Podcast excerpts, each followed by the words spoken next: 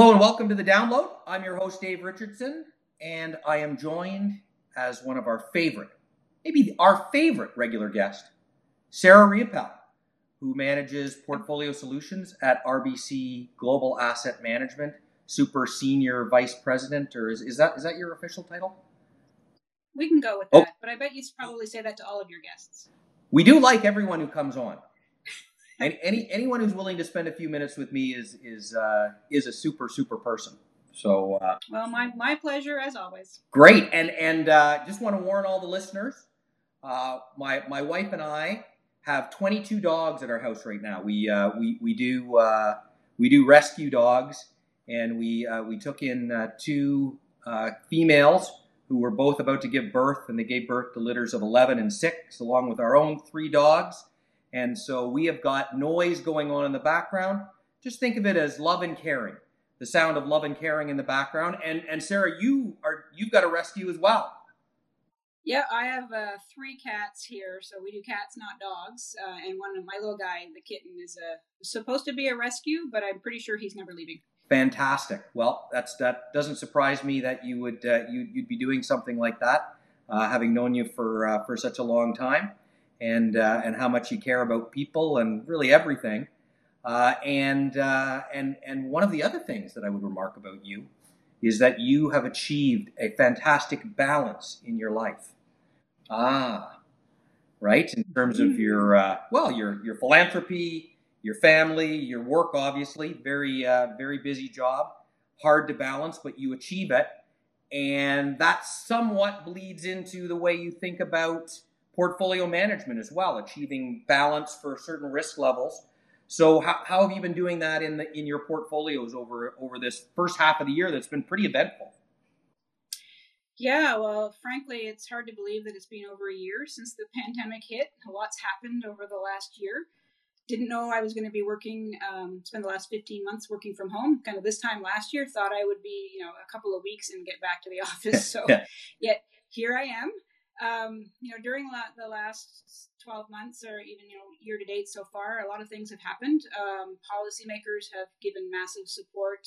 Um, we've had vaccines have been rolled out in record time.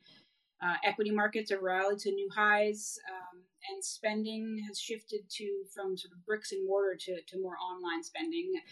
Um, I'd say the current the, the economy is in the early stages of a recovery uh, at this point. So, you know, we're seeing the rebound from the pandemic continue. Uh, a lot of pent up demand uh, after a year of lockdowns. So that you couple that with rock bottom interest rates and um, lots of fiscal and monetary stimulus, and, and it's really fueling a strong recovery in, in the economy. We can see that in equity markets. So the S and P 500 is up nearly 90% from the March 2020 lows. The the TSX in Canada is up nearly 80%, so really strong returns um, over the last year.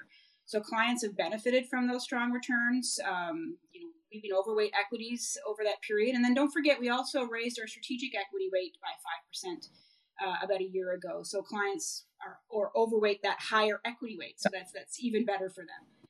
You know, looking forward, we continue to expect strong economic growth in, in 2021, above average growth next year as well uh, in an environment of strong growth, low interest rates, um, lots of policy support. We're comfortable taking a healthy degree of, of risk in the portfolios, and so we're overweight equities and, and underweight bonds, a, a, position that we've been at for, for quite some time. But you have to balance that. There's that word that you mentioned at the beginning. So to balance that against the fact that um, we've had a powerful advance in, in equities, particularly in the U.S. Um, over the last 12 months. So that's pushed valuations higher. So we have to be um, sensitive to that. So as a result, we made a small cut to our equity weight, took 50 basis points off um, of the equity weight uh, in late April, and sourced that all from U.S. equities because that's where the, the valuation concerns are, are the highest. So yeah, and, and one of the one of the things I, I, I really want to highlight in, in what you just said, uh, we covered this with Eric Lascelles uh, several months ago, uh, the chief economist at RBC Global Asset Management, and just talking about how where we sit in the economic cycle sort of dictates your positioning uh, relative to your, your, your neutral positioning. And as you suggested, uh, we, we think we're in the early stages of an economic recovery. So in that case, mm-hmm. you're going to position yourself a little bit more overweight equities. Uh, and then just where we are uh, longer term, uh, the, the, the, the backdrop favors equities over fixed income, anyways. So, so that leads to uh, you're taking on a little bit more risk at this stage of the market cycle than when we get into the later stage of the market cycle. And that's one of the, the things you're doing in terms of, of that balancing act that you're, you're constantly playing with portfolios. Yeah, that's absolutely correct. Yeah. And so, uh, so, so what advice then, as, as we look to the second half of the year, because uh, that's pretty much where we are right now. What advice do you have for, for investors, and what are you thinking about in terms of, of, of what you're going to be doing uh, in the second half of the year? Yeah, well, I think that concept of balance is, is one that's that's really important, and we have to sort of you know, keep in mind.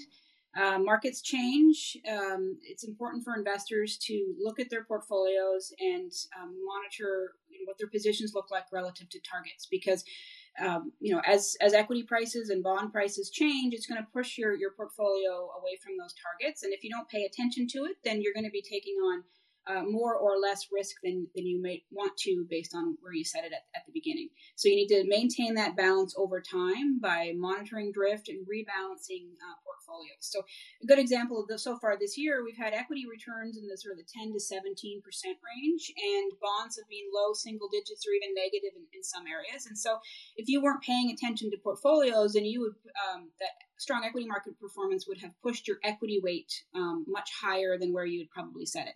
And so it's really important to rebalance portfolios to account for this kind of drift. That's even more important during volatile periods um, because you know higher volatility means more movement in prices and, and more drift that has to be managed. So, you know, at the end of the day, it's all about maintaining that balance, which is our, our, our theme of, the, of, of today. Um, and you know, monitoring drift is a really powerful portfolio strategy. Make sure you're rebalancing portfolios so that your your portfolios remain in line with the risk tolerance that, that you have uh, are comfortable with that you set for yourself, and that's going to help all of our clients um, achieve those long term investing goals. Yeah, really important investors when when when you're seeing the kind of outperformance that you're seeing in equities relative to fixed income, uh, and if you have a diversified portfolio where you hold both uh, you you want to maintain your target level so that it aligns with your your long term risk tolerance. So that means you got to rebalance. And uh, uh, always a great reminder here in the middle of the year uh, to make that rebalance. Stay diversified. Uh, you know, a few few dogs, cats, maybe a couple of kids. that's our diversification at home. Uh, but but more, we, we think on an investment podcast about the diversification in your in your portfolio, diversified equity, diversified fixed income, a little bit of cash, nice portfolio, keeping balance in investing in life. Sarah, great, uh, great update. Thanks for joining us again.